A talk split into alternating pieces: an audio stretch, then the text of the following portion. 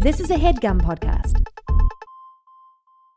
While Andrew and Craig believe the joy of discovery is crucial to enjoying any well told tale, they will not shy away from spoiling specific story beats when necessary. Plus, these are books you should have read by now.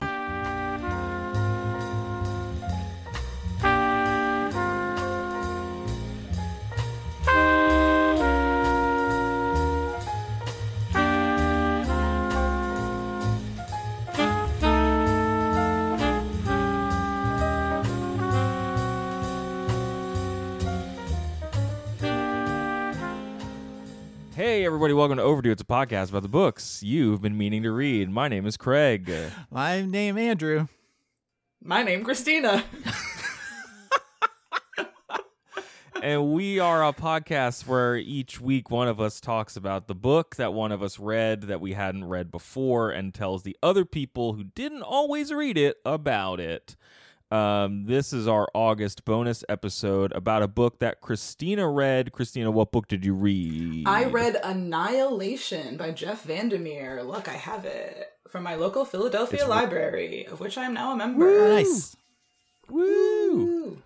And because it's a bonus episode, we've got Patreon supporters here with us in the chat. Welcome, chat. Um, this was a Patreon recommendation from Stephanie. Thank you, Stephanie, for recommending this book that we made Christina read. And honestly, in fairness, it has been on my T- TBR for like a very long time. Bizarrely, it was the first book I added when I opened a Goodreads account. Who could say why? you did say that. Wow. Who could It's a reminder. I don't think our Goodreads account is up to date. I need to do that. Goodreads. Whose Goodreads, Goodreads account accounts are not legally binding. Yeah. That's true. Um, Yeah. So, Andrew, I think this is technically the first podcast that folks will hear from you since your child. We, Uh-huh. Mm. This will probably hit the feed before our Amber Spyglass episode, where you talk a little bit more. So, so we did record the Amber Spyglass episode last week, and I'm I'm doing I was doing okay then. I thought I'm doing more okay now. And Craig told me that there are just multiple instances in that episode where he has to edit out me saying like, "Ugh, I'm so tired," or just leaning back and sighing and despairing at how the episode is going. So it's like it's not not my best work. There, there are a couple times where your forehead just hit the mic, like you just went, "Oh." Well, Whoops. and I find what makes incredibly compelling audio is if while you're recording it, you're just like, "Oh, this sucks, this sucks, this sucks." This So is it's going great really bad. you're Yeah, it's good. Uh, so, Christina, you've been on our show before. Two times before, yeah. This is my Yeah, big what- three.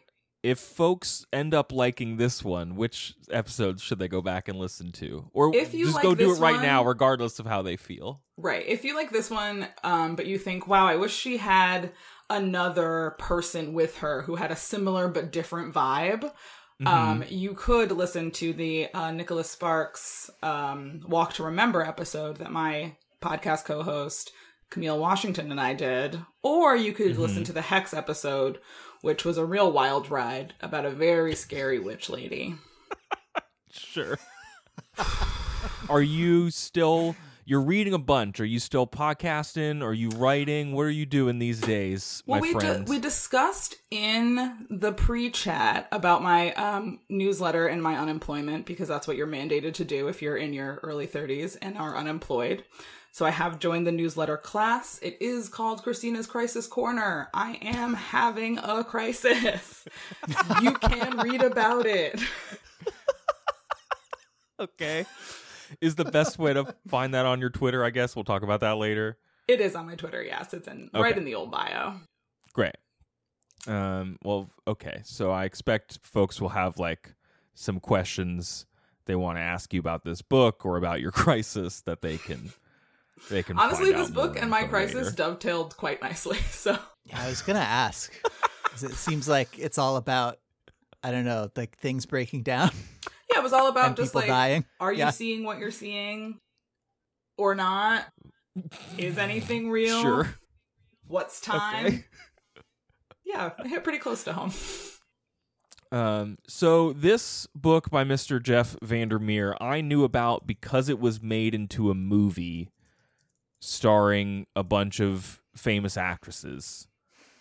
Um, and then Yes, I- Natalie, Natalie Portman, Gina Rodriguez, Jennifer Jason Leigh, Tessa Thompson, possibly others. also Oscar Isaacs was there, right? Yeah. Os- is he Yeah. plural? Is it Isaacs or Isaac? I think it's well, Isaac. I mean, if it's multiples, it's Oscars Isaac. right? Yes. No, like attorneys general, of course. Yeah. Sure, sure, sure, sure. Um, and yeah, I haven't seen that movie, which puts me in the majority of humans on the planet Earth because it did not do super good. Which a shame. Um, People the- seem to like it. Yeah, The, yeah, critics seem to like it okay. Now, the the Guardian review hedges by calling the book unfilmable. Oh, neat. I would agree. Honestly, I mean, I knew it had been a movie when I went in to read it, but still reading it was like, this is not. You don't read this book and think, can't wait to slam that down on film. yeah, Paramount was making it, and they um, it was finished for like two years before it came out in 2018. They got some, I guess, lukewarm reception to it from test audiences, and so they only ended up releasing it theatrically in the U.S. and Canada, where it made 43 million dollars against a budget of 55 million dollars. Uh, but for international distribution, they cut some kind of deal with Netflix, and presumably that helped make up the difference and make it mildly profitable. But I, I would be extremely surprised to see Authority and Acceptance, which are the other two books in this trilogy, committed to film at any point. That makes sense. That tracks. Yeah. I certainly didn't see the film because I saw the trailer and I said, well, that looks scary. I will pass. Um, so this. The Atlantic Review calls the movie a beautiful heap of nonsense. Oh, good, great. Oh, wow. That's so we're my s- government name. Weird. set ourselves up for success here. Mr. VanderMeer, let's cover him quickly. There's only so much to say. Yeah, tell me more about James Vanderbeek. Um, he was born in Dawson's Creek. He was born in Bellefonte, PA, presumably named after Harry, um, in 1968. Just like Chevy Chase is named after Chevy Chase. Uh, Right, of uh, yeah. Um, he grew up in the Fiji Islands. His parents were on the Peace Corps, so he moved around a bunch. He went to Ithaca later. They moved there, and he felt very out of place, both sociologically and ecologically, he has said in interviews. A lot of leans back happening right now. I think Is he other kin? I think he he feels like, especially in America, we have a maybe a bad or at best indifferent relationship to nature that might play into what's up in this book. But he moved And to Ithaca. I don't. Maybe he was. Like is there, Ithaca are there, loves nature. That's like their whole jam. Mm. I don't know. I'm just telling you what he said in interviews. That's fair. Was- I can't They ask you don't. speak They for the man. just they, they don't love nature enough for John Vanderslice. He loves it too much. Yes, definitely. Vanderslice is good. Uh, he then moved down to Florida, attended University of Florida, also went to the Clarion Writers Workshop up in Milford, PA, which is a workshop for sci-fi fantasy authors. Alumni include Octavia Butler, Cory Doctorow, who currently is the editor at Boing Boing, which is a website I thought was gone. Boing boing. Um, Now he does very important work actually around like internet privacy and security and stuff. Don't let the name of the website he works at fool you. boing boing. Has a Um, well earned reputation. Nnedi Okorafor, uh, Alyssa Wong, who also apparently writes for Overwatch. I didn't know. Um, and an author named Lisa Tuttle, who I thought was Lisa Turtle from Saved by the Bell. But no, Lisa Tuttle is a woman who used to date George R. R. Martin and then was the first and only person to ever turn down a Nebula award. So, you know, Wow, she spiked that. Yeah, she didn't like that some dude was openly campaigning for his award for like his story against hers, and then they gave it to her anyway, and she said no, thank you. I, you know, I respect uh, a stand on the morals there. Uh, Mr. Vanderpump wrote a bunch of short fiction in the 80s and 90s. Uh, his short story collection, City of Saints and Madmen, was published in 2001. He wrote a novel called Shriek in 06 and Finch in 09, both set in the same city. My notes just say Shrek in 06, and that's not right. it's the wrong year for that film. He wrote Shrek 3. Yeah. He obviously wrote a lot of very good fan fiction about the show Mad Men, which is the thing you just referenced. Uh, in 2014, he published the Southern Reach trilogy, of which this is the first Annihilation, Authority, and Acceptance, which we talked about. he about. published the whole trilogy in 2014. Yes, so it was uh, published in an eight-month span by FSG. Um, the editors Sean and Mc- Sean McDonald and Emily Bell called it a quote Netflix-inspired strategy, according I saw to the on LA the Times. Wikipedia. I was hoping you were going to bring that up. yeah, they decided with this like imprint from FSG that they were gonna like, well, what if we just started launching series all at the same time and people could just dig into it, which I guess worked. The books have sold pretty well. I think this one won a That's Nebula. good. It was Yeah. made into a movie.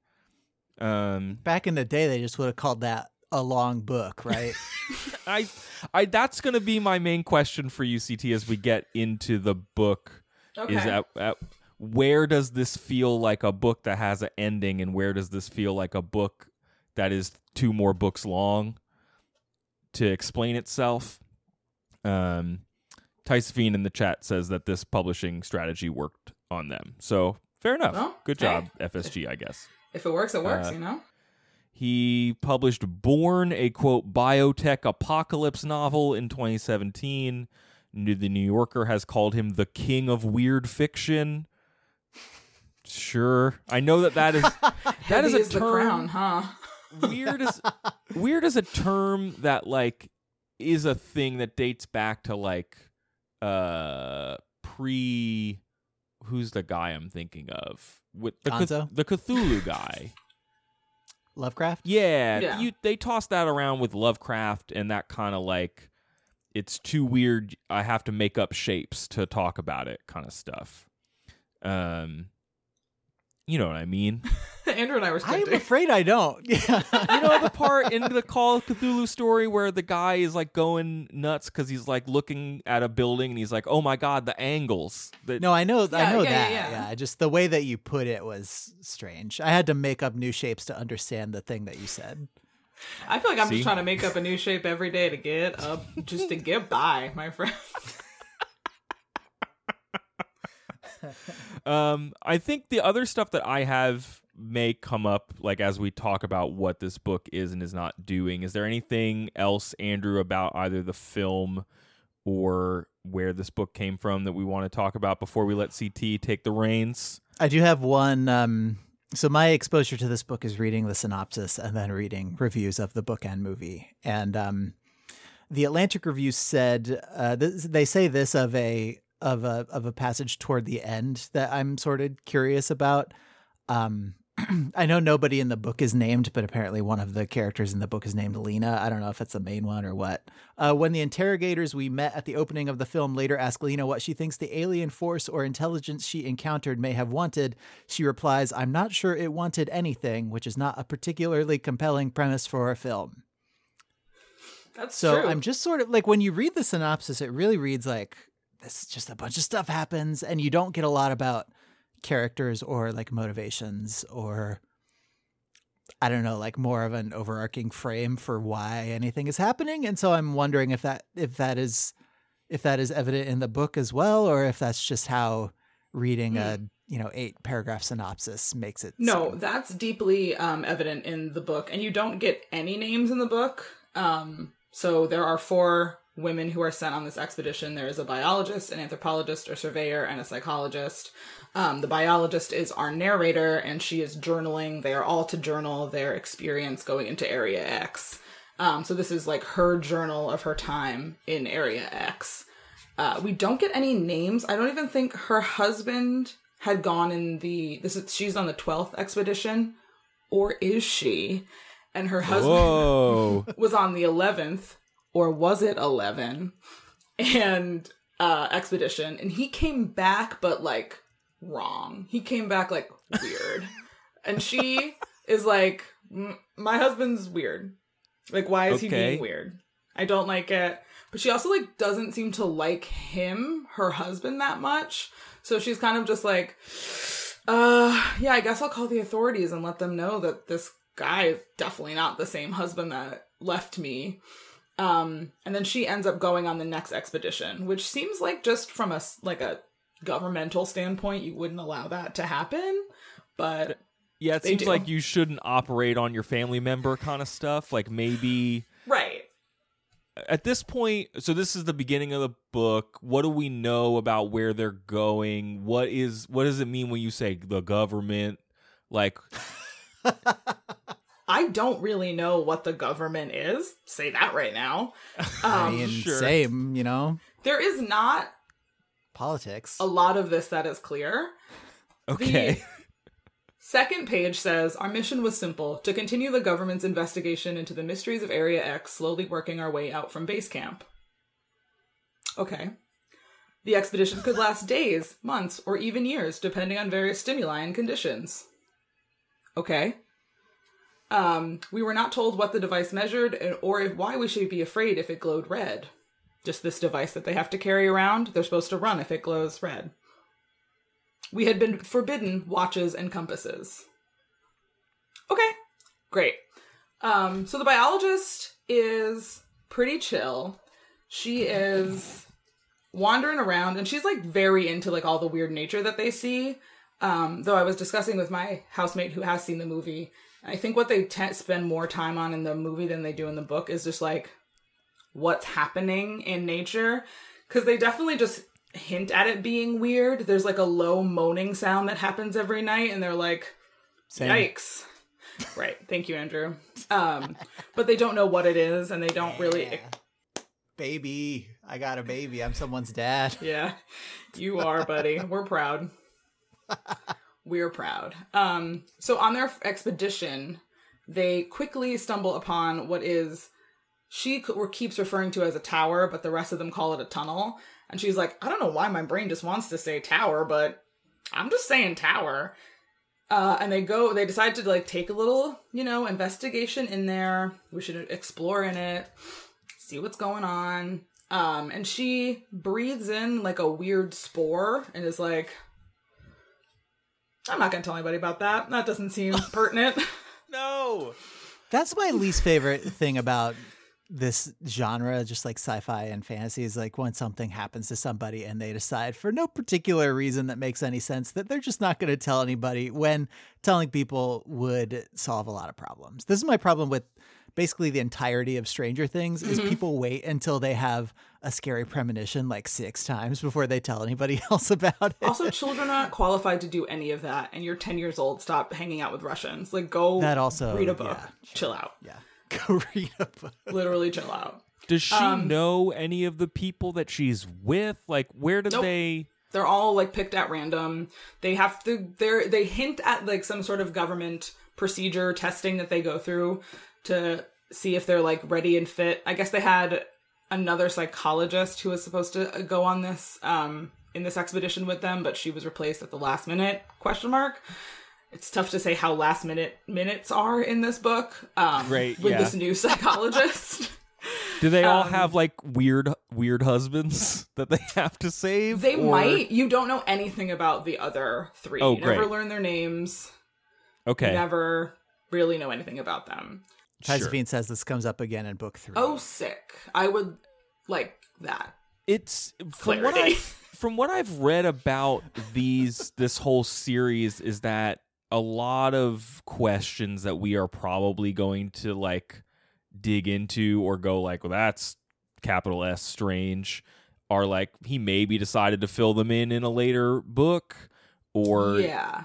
He I, he's talked about how he like didn't really make them characters or didn't give them names or describe them in the first book on purpose and then was like maybe I'll do it later and I'll just like flip the script on you cuz you thought they were all white ladies or whatever Right. um which then I think actually led to some people being upset when they did not when they cast one of the actresses as not an Asian character I think oh, I do remember that. Yes. yeah, yeah, yeah, yeah. But it's like, oh, he only adapted Annihilation, where he didn't actually make that clear. Right. Um, weird. Okay, That's what he, so they're what go like. they're going into the tower Nice. tunnel. They're him. going into the tower tunnel. Okay, And Tunnel's kind of a like a sideways underground tower when you think about it. That's that's literally like what she keeps saying. She's like, I know it's a tunnel, but isn't it also just a tower going down? And she's aware that this is not a rational thought to be having, but she is having it. And she does like every now and then, every time someone's like, "Oh yeah, we're going into the tunnel," she's like, "The tower." Sorry, it's just the tower. And they're like, "Okay, it's a tunnel. You're being weird."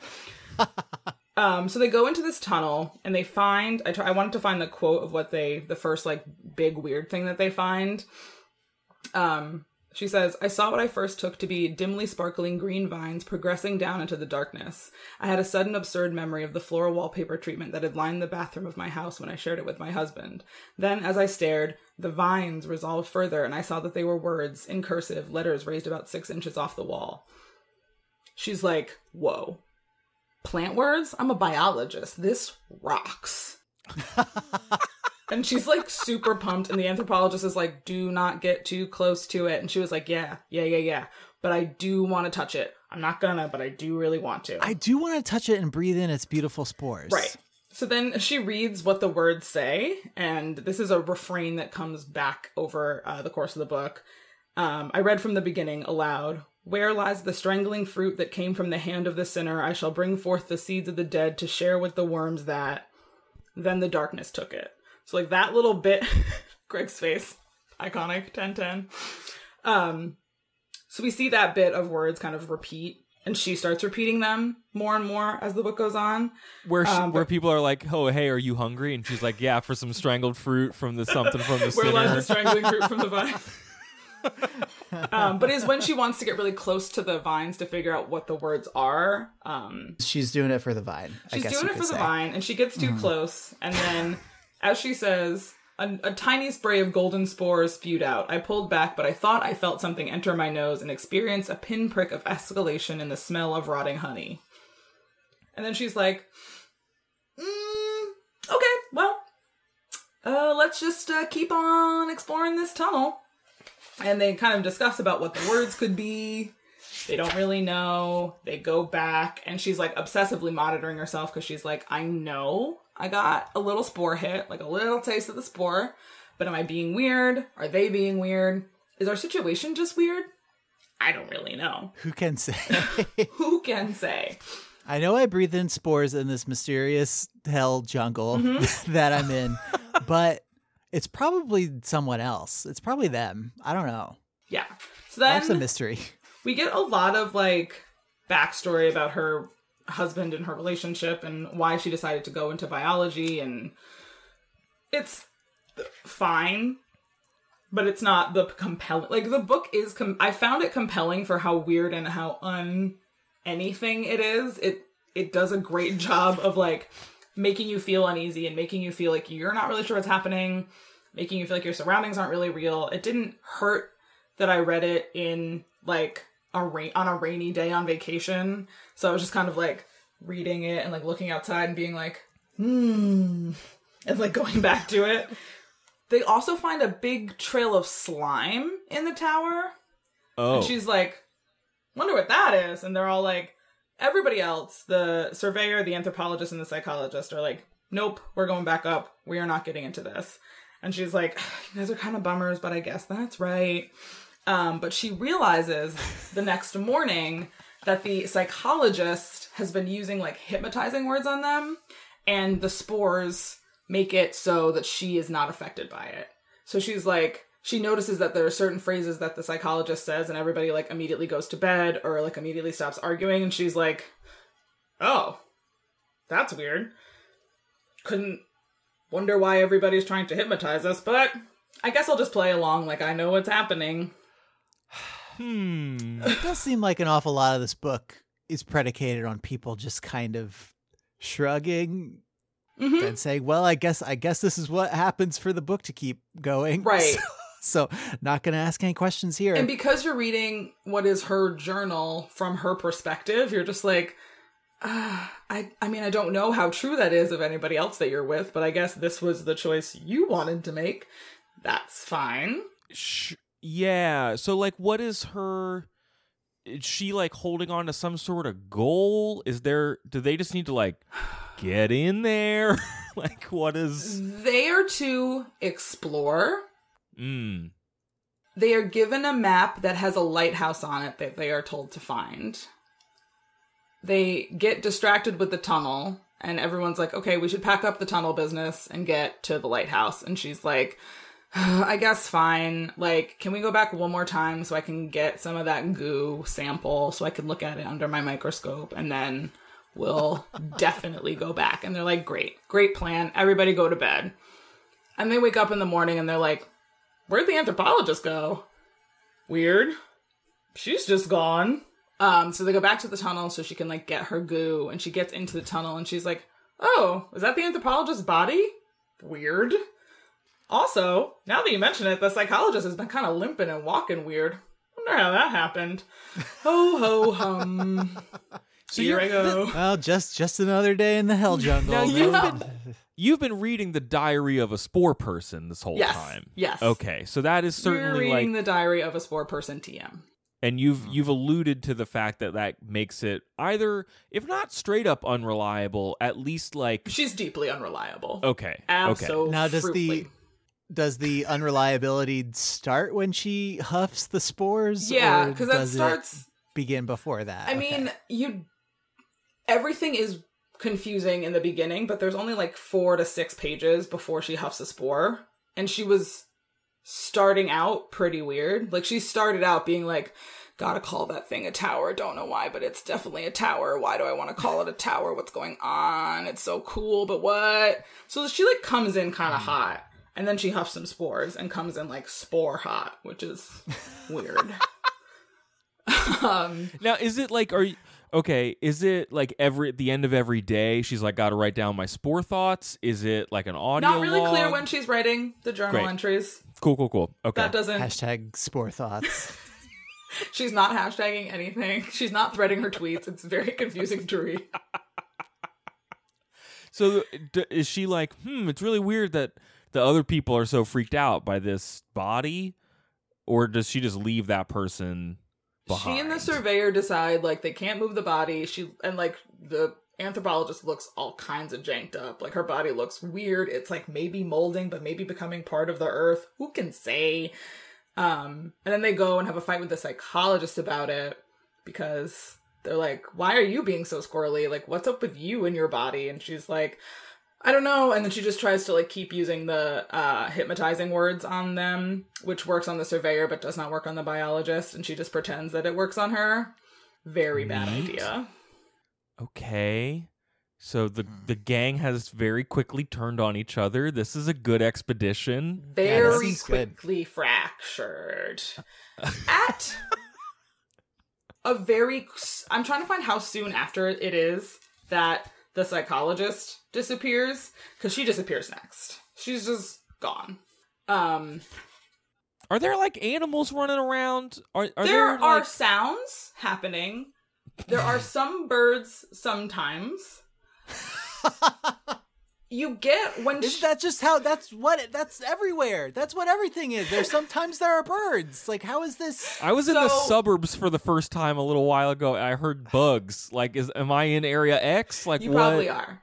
So I mean, they do hear that consistently weird low moaning hum, and Great. once the psychologist is gone, the surveyor's like, "This is weird. What's going on here?" And she's like, "I DK, but I do want to go to the lighthouse." And the surveyor's like, "I absolutely do not." At which point I was like, "I am on board with the surveyor. She does not want to leave." And she's like, "I got some guns." I'm gonna chill here at base camp. And she's like, tight, I'm going to the lighthouse. I'll catch you when I see you later. It's. I. Hmm, it's interesting that whatever it seems like we're dealing with like some kind of external collective like consciousness deal and Yeah, It's- something is it's, weird. I- it's it's both it's weird that all of them aren't being treated the same by this consciousness. Like you would think that once you huff the spores, you'd be trying to get everyone else to huff the spores too, so Right. you'd all be spored up. she's not trying to get anybody to, and she's like trying to be as rational as she can be, but also knowing that she is asking them to do like pretty, like it is. She knows it is not irrational for the surveyor to be like, well, one person of our group is dead and the other one is missing. I think we should get evacuated. And she's like, I know that's logically right, but I do not want that. Is that because a, it is very set up that she loves nature. okay? it. Is Loves that it. like whole idea of logic and rationality a thing that she talks about a lot? Because that's a lot. That's a thing that he talks about a lot in terms of like relating to this weird space he created, which he based on like a nature preserve near his house. I'm to my understanding. Mm-hmm. Um, but it's like this inexplicable force where your only way to interact with it is through like non-rational behavior because you can't quite process it so you naturally yourself or your humanhood is going to break down to even experience it is that a th- is that a thing that the characters are struggling with or is that just a thing that uh Jeffrey Vanderfump is like up to Um, she definitely experiences that. I was trying to find a passage that really gets at like her ability to understand what she's saying is weird and irrational. Um, but you don't get to really know what the rest of the characters are thinking because it's not from their perspective, and it is again the thoughts of a sporehead. TM. Okay Um, so she Diary does. of a Diary of a Spory Kid. She There does see some pretty disturbing stuff on her walk to the lighthouse. There is a moment where she gets to like a village that is like fully mutinized and fossilized, and she's like, wow, these people are just like actually standing as they were, but just covered in moss. Bizarre. There is a moment where she sees, ah, yes, the dolphins. Gonna read this to you. It's ah disturbing. yes the dolphins That's that's on on brand for our friend Christina. Yep, yep, of course. Thank you. Um. Then the dolphins breached, and it was almost as vivid as a dislocation as that first descent into the tower. I knew that dolphins here sometimes ventured in from the sea and had adapted to the fresh water, but the mind expects a certain range of possibilities, and any explanation that falls outside of that expectation can surprise. Then something more wrenching occurred. As they slid by, the nearest one rolled slightly to the side and stared at me with an eye that did not, in that brief flash, resemble a dolphin eye. It was painfully human, almost familiar. In an instant, that glimpse was gone and they submerged again, and I had no way to verify what I had seen. So she's definitely like, was that a human eyeball inside of that dolphin? Oh well, nothing. Yeah, literally, a little nothing shaken. I continued to the lighthouse. a little shaken. Yikes. Yeah. Um, she gets to the lighthouse. She finds a bunch of bummer stuff, like definitely murders have occurred. The big thing that she finds at the lighthouse is a huge pile of journals like the one she's written and is like and she's like, "Oh, for sure we are not the only the 12th expedition here." She also finds a psychologist who is dying and tries to get her to kill herself by saying annihilation, which is the title of the book. Wait, this is, is this you? Did you say a psychologist or No, the, the psych- psychologist. She Okay, finds a all right. I didn't know psychologist. if we found another psychologist. Very And possible. she wants her to say the word annihilation The psychologist says the word annihilation to try to get the biologist to kill herself because that is but one as we of the established hypnotized before, words. Yeah, the the biologist is all hopped up on spores Mhm. and is unhypnotizable. Yep, and she's like, "It's not Except, gonna work." I guess, by the spores. yeah, she Seems a little hypnotized by the spores. she's like, "I don't know, this doesn't work. Like, leave me alone with that annihilation BS, dog." and the psychologist is like, "Ugh, fine, whatever. Like, I'm gonna die," and then she dies. Have you? I've, I haven't been to too many magic shows. Have you guys ever been to a magic show? Because I feel like the worst thing to see at a mag a magic event would be like some guy tries to hypnotize someone and they just say no. Like that feels like that would be a really awkward moment for everyone to experience together. That does feel really awkward, but I feel like hypnotizer magic dudes are pretty good at reading a crowd and picking the yes men. They're really good Oh, at picking a the point. yes anders yes in the crowd.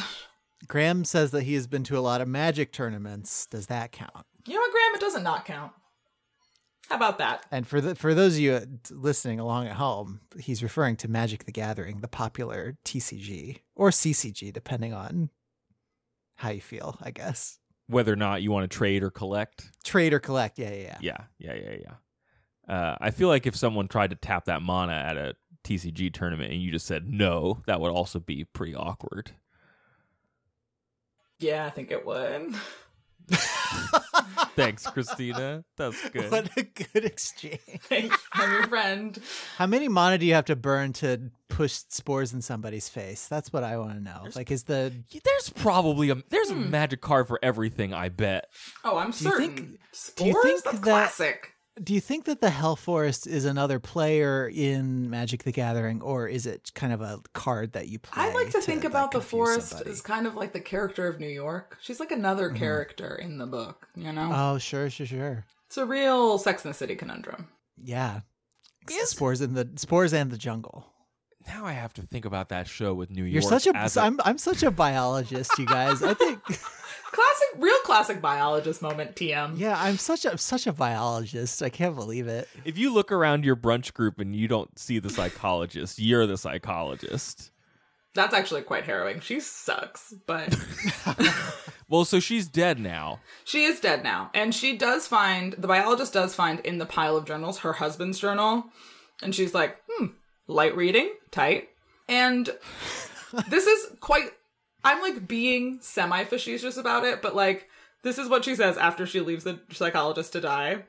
I knew that my husband's journal waited for me, and soon I would know what sort of nightmare he had encountered here. And I knew, too, that I blamed him fiercely for his decision. And yet, even so, somewhere in the heart of me had begun to believe that there was no place I'd rather be than Area X.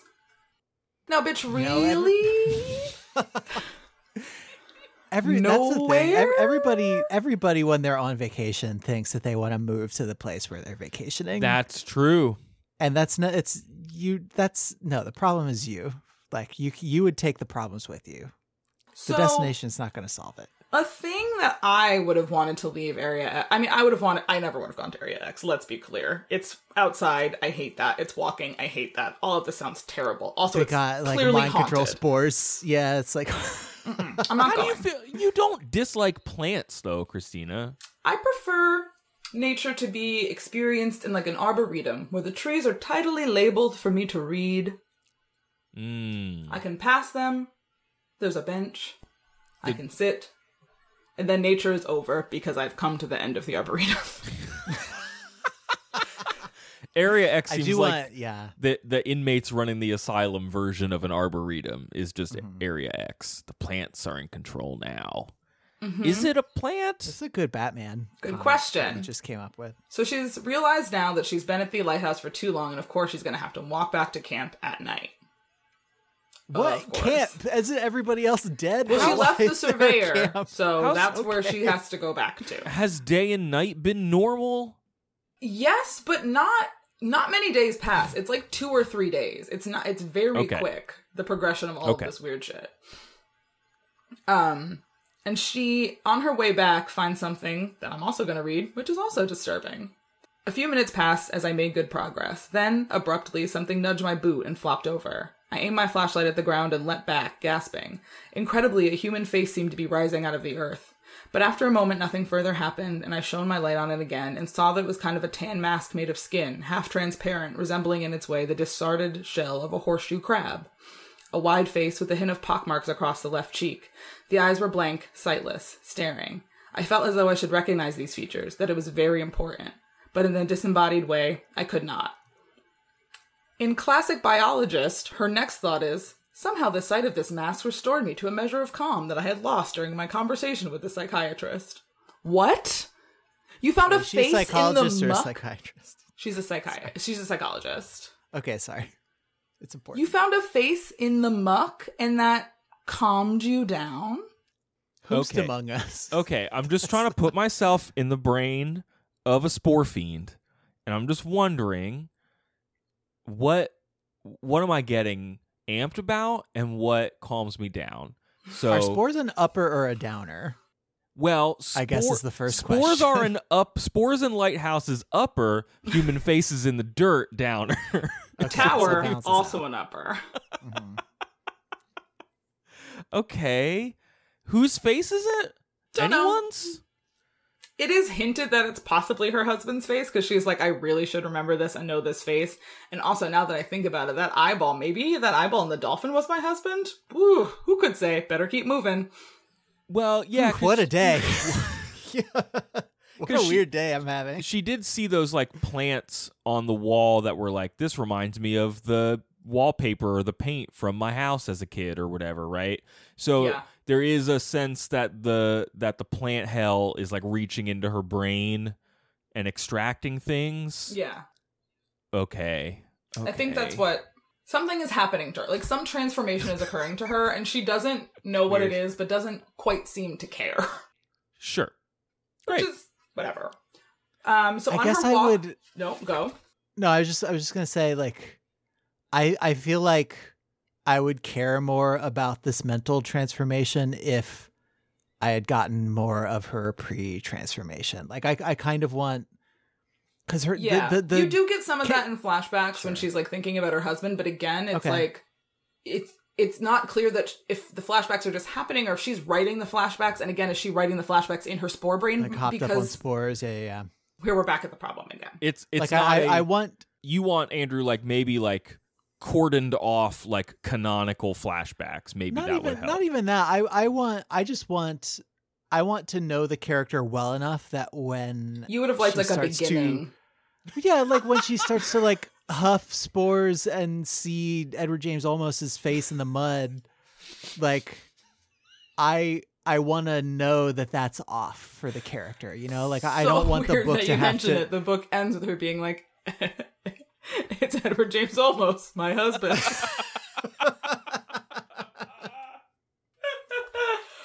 Woo. Um, so the only other, so not the only, the other thing that happens on her trip back to camp is that she uh, has a run in with the moaning creature. Um, in that it just Ayo. it just TM kind of TM like TM. runs up on her and she refuses to look at it but she's like mm, i don't like it i don't like it this is like one thing that she's like pretty clear about not loving and it's that this huge thrashing moaning monsters chasing her through the dark woods one thing she's pretty negative on Great. Sure. cool um, Face in the mud, mhm. dolphin with human eyes, all fine. Like, hey, whatever. I'm so jaded, I don't care. But but this moaning, moaning. guy she didn't Get that away from me. she was like Yeah. mm, this feels like superhuman and actually like if i kind of look at it it seems like it was once human and i don't want to look at that too closely so i'm just gonna keep on running. Uh, so she gets back to camp and the surveyor is still alive but is like bitch you're crazy. I'm sure you killed everybody. Don't come back here or i will shoot you. And she's like look i'm not crazy. You kind of already shot me actually and I'll just lie down here and you don't have to shoot me at it or anything at all. I promise. I'll just leave you alone. And the surveyor's like, go away. So then she uses what she has been lightly referring to as the brightness, which is part of her spore brain, I we are to believe, um, and pulls out her gun and shoots the surveyor right in the face, straight in the face, right straight in the face. sure, sure. Um, and then she's like, "Whoa, I killed a person. Better put her in the muck." And Better she put her in the muck. muck. She needs um she needs her spore brain to pull her gun. I see this question. Um because she's already been shot and she's like I'm a terrible shot and it's really dark out. I actually don't know how I shot her right in the face. And then she, like 3 pages later she's like I got to tell you how I shot her in the face. It was definitely because of the spores. and you're like, Dear cool. dear reader, I used my spores to shoot her in the face. I think if you you don't need to be a a gun expert, I don't think, to shoot someone in the face at point blank range. It's just not it doesn't require an exceptional amount of talent, I don't think. This I, mean, is I don't know a lot about hard. guns. I don't know. I wouldn't be good at it, I don't think. This book is wild. I It love is, it. and this is literally how she introduces, telling us that she shot that she used her like special spore power to shoot the psycho- the uh, surveyor. It may be clear by now that I'm not always good at telling people things that they feel they have a right to know, and that in this account, I have thus far I have neglected to mention some details about the brightness. Yes, ma'am. You yeah. have Mm, Yes. Okay. The surveyor is a special ops like- military person, so she is pretty good at shooting. This sounds like the worst Forbidden Island variant that you could possibly think of. Like I want to be the biologist. I have I'm good at guns, but spores ruin my brain. Yeah. I want to be the psychologist. I'm good at hypnotism sometimes. That Yeah. backpack that backpack climber hack really broke a lot of the forbidden games. For me, But if he was a sport person, maybe he would have Maybe different not. powers. The weird thing is, it was like a pretty absorbing read, and I did enjoy reading it. It was only once I pulled myself out of it that I was like, what just happened? Um, question from the chat: Was there any indicator that she killed any of the other people? No, the surveyor thinks that she did kill the other people because she was not there to witness the psychologist being like, yeah, I 100% killed the anthropologist and left her body in the tower. And then I jumped off of this because I am trying to commit suicide, but I like can't do it right because that that they don't want me to do that on this expedition. It's like a lot of like they like very DJ Khaled, like they don't want you to win. um,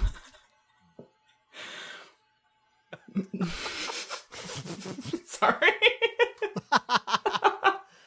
oh man, unexpected college. Um, how does He's it? best how does it? Thank kind you, of all over the place. Like we we've whipsawed from Edward James Olmos to DJ Khaled in the last like seven minutes. So I think I don't know if any other podcast has ever done that. I think we've We the best. someone call the Guinness people. Yeah.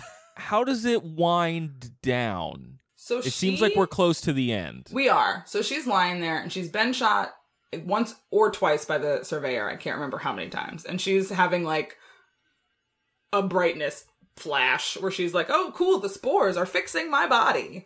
And she's just kind of lying there and like in pain and like covered in spore brightness and just thinking about the words in the tower Mm. hard. So she goes Mm. back I mean the the tunnel tunnel tower. the tunnel tower. So she goes back to the tunnel tower. She goes way, way down to the tunnel tower where she notices that the words are like brighter, like they look like they've just been written, but like in in vine, and that the sl- the slime is there, and it's like very slimy. And she's like, "Oh my god, I as, think as slime does. Yeah. yeah." She's like, "I think I'm gonna find what she's been calling the crawler." Which is like the thing, the creature that is writing this words. The moaning thing. Yes. Yeah, the yeah, and it is much like um I suppose trying to describe a lot of angles. She does see the crawler, but is like, it broke my brain. But maybe the guy from the lighthouse was in there. Who could say? okay.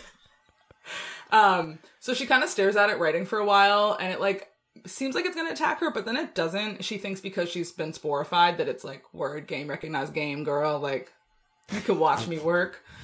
Um, and then Is it just doing graffiti? like Is it just kinda. tagging the wall of the tunnel?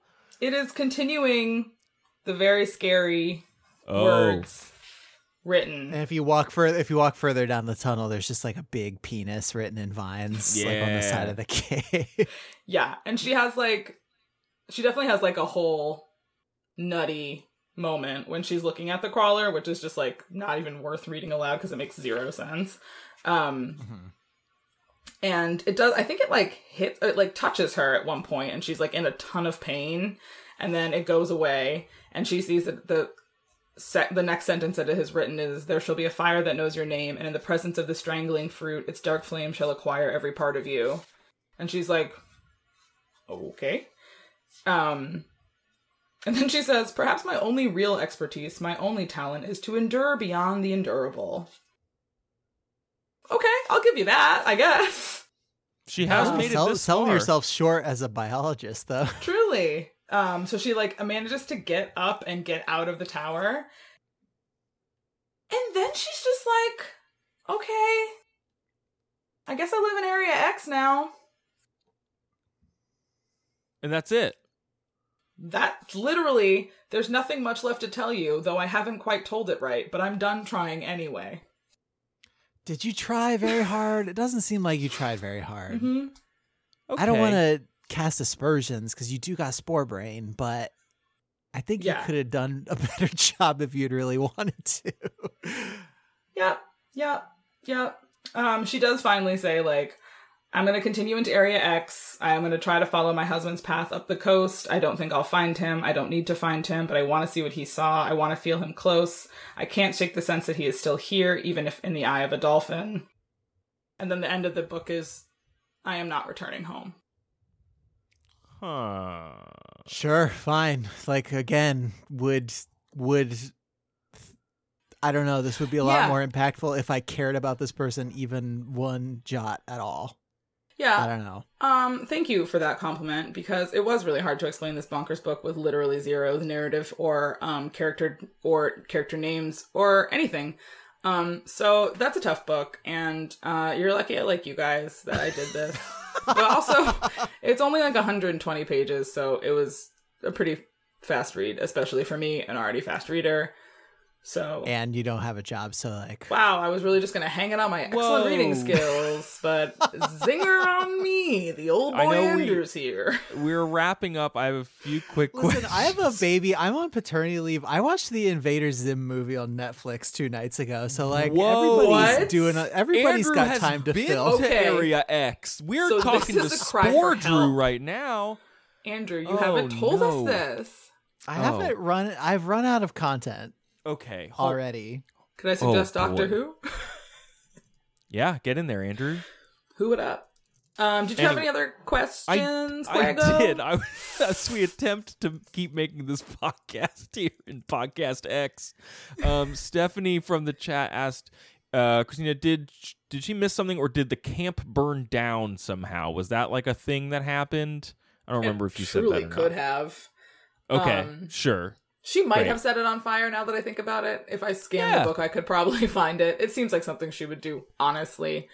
Um, and now I have to find out. Ask me another question while I flip back. That's My so to to close it to bring things away from the Invader Zim movie for a second. Bold. I want to I want to talk more broadly about books that you describe as like page turners. Like that that is I I asked both because you brought that up in the context of the book and that also came up in reviews a lot. Is like I read the book really fast and mm-hmm. it is it's not really a, a qualitative comment on the book but also it is like it's it's kind of the ultimate like backhanded compliment you can give to a book and I just want to talk about it a little bit because I don't know I don't know how to feel about it because I've definitely described books that way on the on the show, and I can't decide if it's a positive or a negative thing to be. I find when I say, wait, was it? I either mean one of two things when I say that, and one, it's like I genuinely enjoyed reading it, and I'm like wanting to live in this world, and I just want to like keep finding out like what's happening to these characters. Or, as in this book, I am very confused, and I think if I keep turning the pages, an answer will appear. that didn't happen. sure, sure, no sure, answer sure. appeared. Do you think it would happen if you?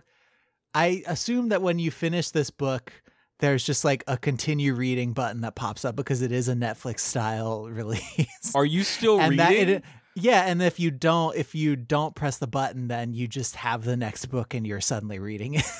Sure, sure. yeah. And so I wonder funny if thinking, the I wonder if the second two books would would like solve this problem for you, or if it would just be more questions upon questions. I think it would be more questions upon questions because what I've read of the other the synopsis of the other books that they're like entirely set up like they're not ever going to continue this specific story. It's going to be more about like the government and the southern reach in general, but it's not like I'm not going to find out what kind of dolphin she turned into like her husband.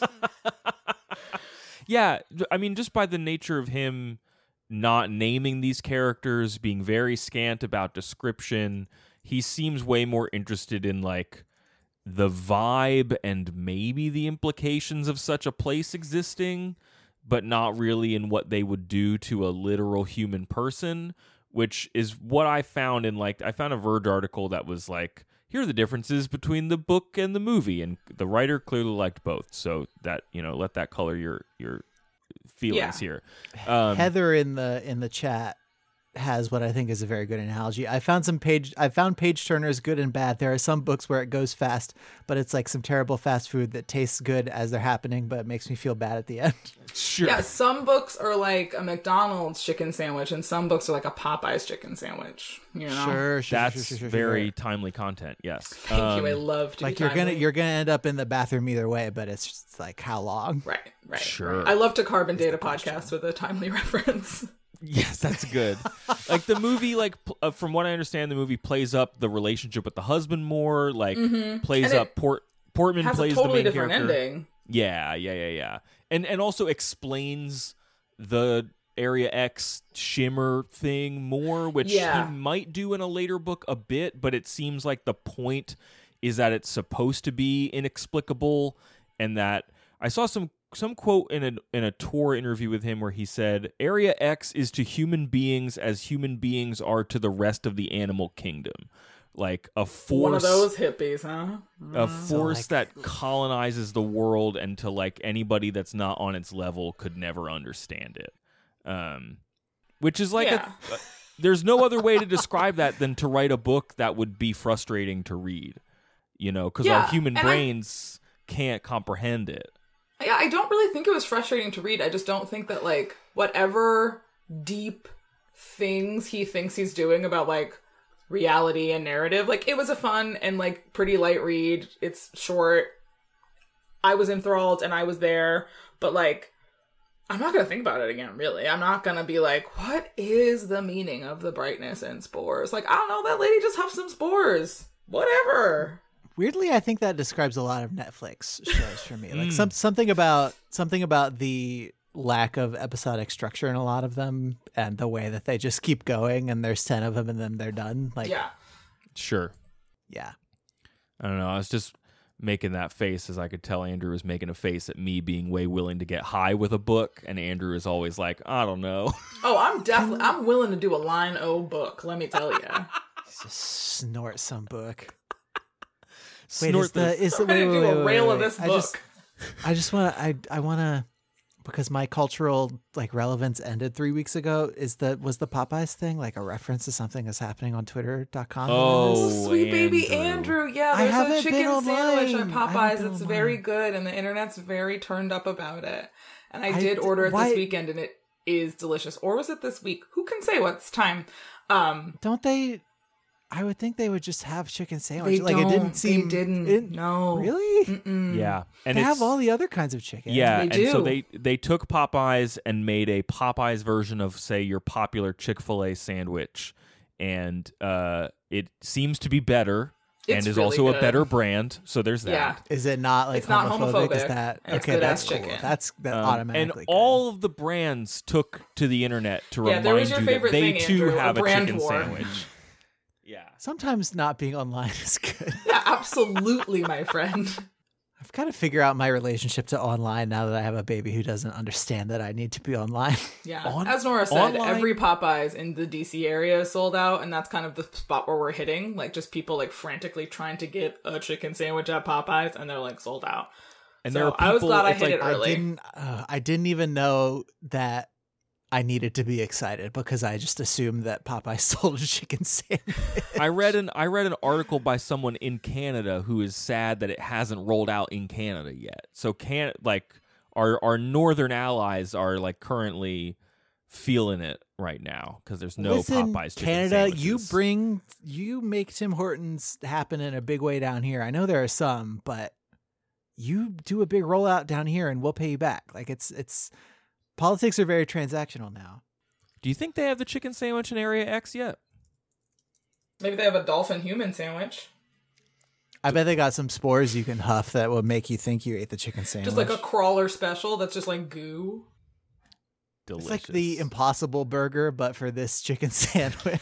No, I think Nell's got it. The sandwich eats you in Area X, and that seems about right. That's sure. good. the sandwich gets upset that you aren't available in its area.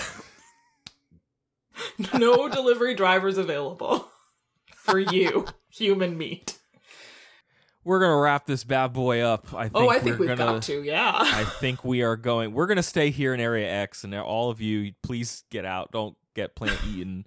Um, if I also watched the Rocko's Modern Life movie. how was it, Andrew? Andrew. The Invader Zim one was better. No, we gotta end this podcast before I get sad about that. Um, if you have traveled to to Area X and want to send us your dispatches, send us an email at overduepod at gmail.com. Hit us up on Twitter where the chicken sandwich is at twitter.com slash overduepod or Facebook where photos of the chicken sandwich live at facebook.com slash overduepod. Um, Andrew, if you recall, what is our website? Do you remember? I am astounded that you're asking me to do anything right now. It's overduepodcast.com unless the domain registration is expired. um, up there, I've got to assume that we've still got links to iTunes and our RSS feed and other stuff Yeah. that you can use to subscribe to the show, and a new listener page and a Patreon page and whatever, whatever. Thanks to our Patreon supporters for making this bonus episode happen. Thanks to them for joining us, those of you who are able to join us. Uh, CT, thank you for reading a book for us. Hey, anytime, buddies. This was fun. I like this, like, recording with my friends, making new friends on the side of the chat, like, doing a lot. I'm gonna be excited to leave this room that I'm recording in, though. Yeah. Where can people find your newsletter, which I presume is the best way to find out whether or not you're podcasting, whether or not you're writing somewhere else on the internet with your hot takes? Oh boy, you know? and I'm gonna have to. Nell is also asking when the Black Hotties is coming Yeah. back, So and I'm gonna, I'm gonna stick you with that. Question Okay, so there's too. a lot I gotta do right now. So I'm just gonna we're gonna start with the first question. Now the Black Hotties are coming back. We are trying to figure out when that will be because I have moved to Philadelphia. Camille's very busy in grad school, but we're gonna make it happen because we know y'all are wanting the content and we love content. So that's the first answer. You can find me on twitter.com, the website, at C underscore Grace T. That also has a link to my freshly born newsletter called Christina's Crisis Corner, which is at Christina Grace at, stubs, at substack.com, the website. Um, yeah, so just like come yell at me. I yell about stuff online a lot. Sometimes I'm on other podcasts, sometimes I have my podcast. It's all a gumbo of life, you know? Guys, I got to go. I talked for so long. yeah, we gotta let you go. Andrew's gotta go care for his son. I guess I'm just gonna go eat some gumbo or something. It's been real, everybody. Andrew, get us out of here. Me? Oh yeah, there's a thing I say. Uh, try to be happy. Don't breathe in spores.